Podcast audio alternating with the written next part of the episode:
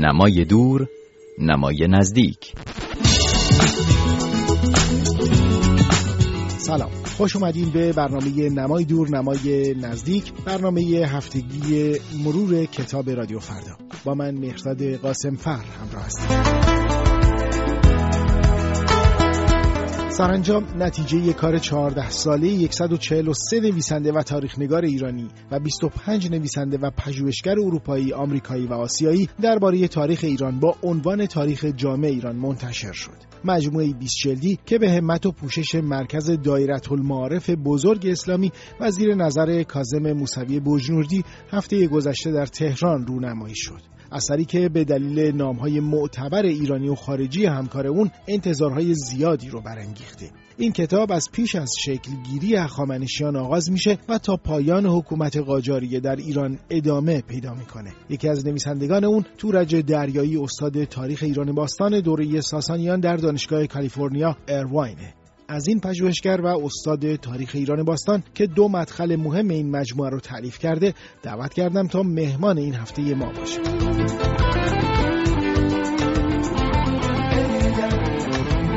خیلی خوش اومدین آقای دریایی به برنامه این هفته ما. واقعیت اینه که در مواجهه با این مجموعه مفصل و بزرگ تاریخی نخواستین پرسش شاید اون باشه که به رغم وجود تعداد زیادی تحقیق و پژوهش و کتاب درباره تاریخ ایران چون این مجموعه جدیدی اون هم با این حجم از کار و سالها تلاش به چه دلیلی بوده؟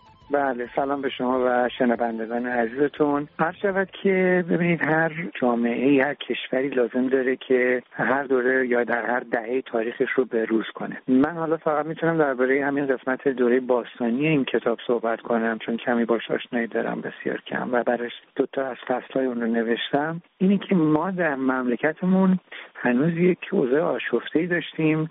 از این لحاظ که من کلی دانشجو بود که هر هفته با من تماس می‌گیره دنبال کتاب مرجع میگرده. درباره حالا قسمت های مختلف تاریخ ایران باستان. من فکر می‌کنم با چاپ این کتاب ما می‌تونیم تاریخ رو به روز کنیم. یعنی در قرن بیست و یکم حالا یک کتاب مرجعی وجود داره که دانشجوهایی که در کشور خودمون هستن و حالا بگیم افغانستان تاجیکستان و ازبکستان جایی که زبان فارسی هم متداوله و خب فرهنگ ایرانی هم اثر مهمی داشته بتونن به زبون خودشون این تاریخ رو مرور کنن.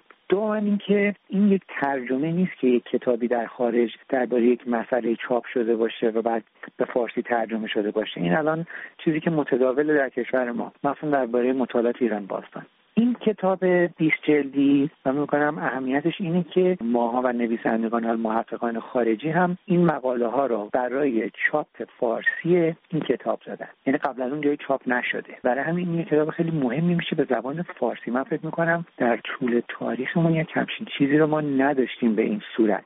ببینید تاریخ کامبریج ایران که هشت جل هست از 1970 شروع شده 71 یعنی برمیگه به نزدیک های 1300 میشه به اواخر چهر اول 1950 در حقیقت داره دانش سی سال پیش رو به ما نشون میده. این کتاب داره تاریخ رو میرسونه به قرن 21 شما تاکید کردین بر منابع جدید اما بهره برنده از این کتاب تا چه حد می‌تونه مطمئن باشه که در نگارش و تعلیف این مجموعه بزرگ تاریخ ایران از منابع جدید یا آخرین دستاوردهای پژوهشی در حوزه باستانشناسی یا احیانا کشف متون و اسناد تاریخ ایران بهره برده شده؟ ببینید من تا اینجا که می‌دونم کسانی که این کتاب رو نوشتن به حال به مقاله های این کتاب رو نوشتن در رشته خودشون محقق و صاحب نظر بودن. اینطور نبوده که بزنین ببینیم کی رو پیدا می‌کنیم. مثلا باستان شناسی هخامنشی تاریخ هخامنشی رو بنویسه. خیلی مسئله من جدیتر از این چیزها هستش.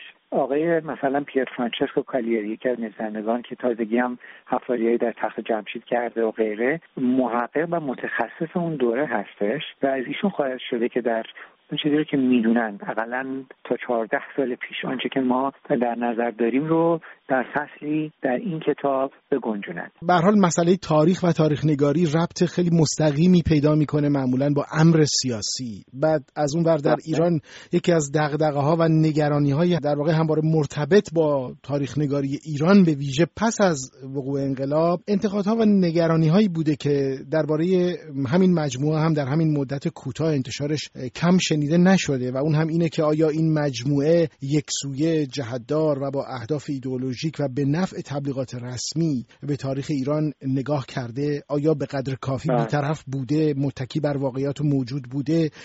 دست کم با توجه به نامهایی که شما اشاره کردید با این مجموعه همکاری کردند چقدر می‌تونیم خوشبین باشیم آقای دریایی؟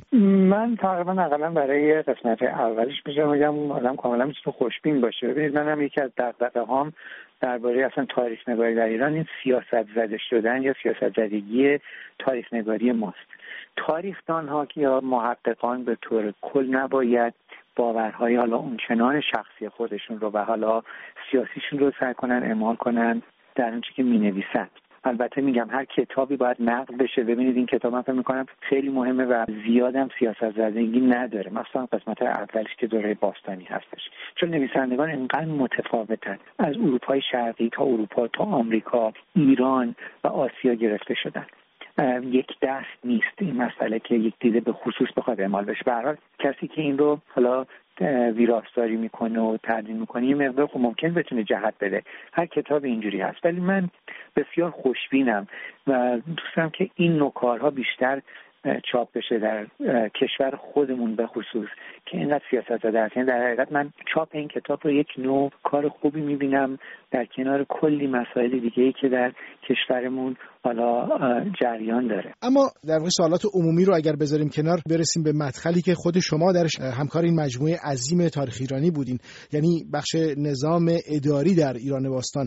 این نظام اداری دقیقا تمرکز بر چه مواردی در تاریخ پیش از اسلام داشته؟ بله من فکر می‌کنم تا حدودی به بنده لطف کردن از من خواستن این بخش اداری در ایران باستان رو نظام همچنین ارتش در ایران باستان رو دو فصل رو. من موقعی که درسم تازه تموم شده بود استاد تاریخ دنیای باستان بودم در دانشگاه کالیفرنیا اینجا در شهر فولرتون قسمت اعظم تزم درباره اوضاع اداری استان فارس اصلا اوضاع دوره ساسانی بود. برای همین فکر می‌کنم خب از من خواسته شد که درباره همچین مسائلی براشون بنویسم. من خب تا اون موقع هرچی که می‌شد رو مرور کرده بودم استاد خودم یکی از متخصصین بود. تمام مقالاتی کارهایی که چاپ شده بود نوع یافته ها رو برای همه رو آشنایی داشتم و بر حسب اون یافته ها و اون شواهدی که چهارده سال پیش وجود داشت این مقاله رو نوشتم. من جمله مقاله ارتش رو.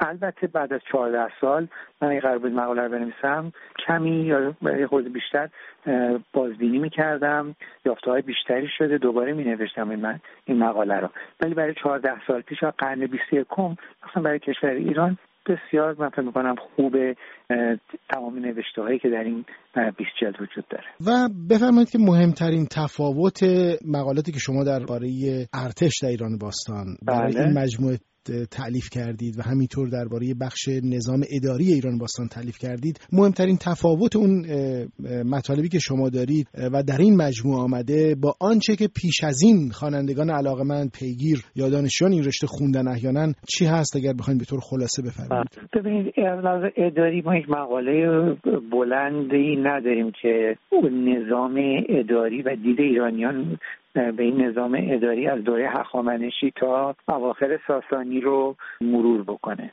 معمولا متخصصین دوره هخامنشی یا اشبانی یا ساسانی رو مد نظر دارم من سعی کردم همه رو در طول تاریخ و حالا تحول این یک سری از القاب رو هم گوشزد کنم. از لحاظ ارتش می‌تونم بگم برای باز همین کار رو کردم. یعنی سر تحول حالا القاب و ارتش ایران از زمان آمدن ایرانیان حالا با یک سری القاب و دیده به خصوص به فلات ایران تا اواخر دوره ساسانی رو دنبال کردم. قاعدتا مقالات خیلی بهتری از مال من هست. به حال ببینید یکی از مهمترین کارهایی که در تاریخ ما انجام شده همین دانشنامه ایرانی کاست. زیادم بهش حالا اونقدر که باید شاید کمک نشده. شما می‌تونید همیشه مدخل های ایرانی کار رو ببینید و بعد می‌تونید برید مدخل های دیگر ببینید. ولی اونها دانشنامه هستند encyclopedia هستند. این یک کتاب تاریخی هستش. یعنی به صورت narrative و روایت گونه نوشته شده. اونچه که شنیدید گفتگوی من بود با تورج دریایی تاریخدان و از نویسندگان مجموعه 20 جلدی تاریخ جامع ایرانی. سپاس که با من مهرداد قاسمفر در این برنامه همراه بودید. تا هفته بعد.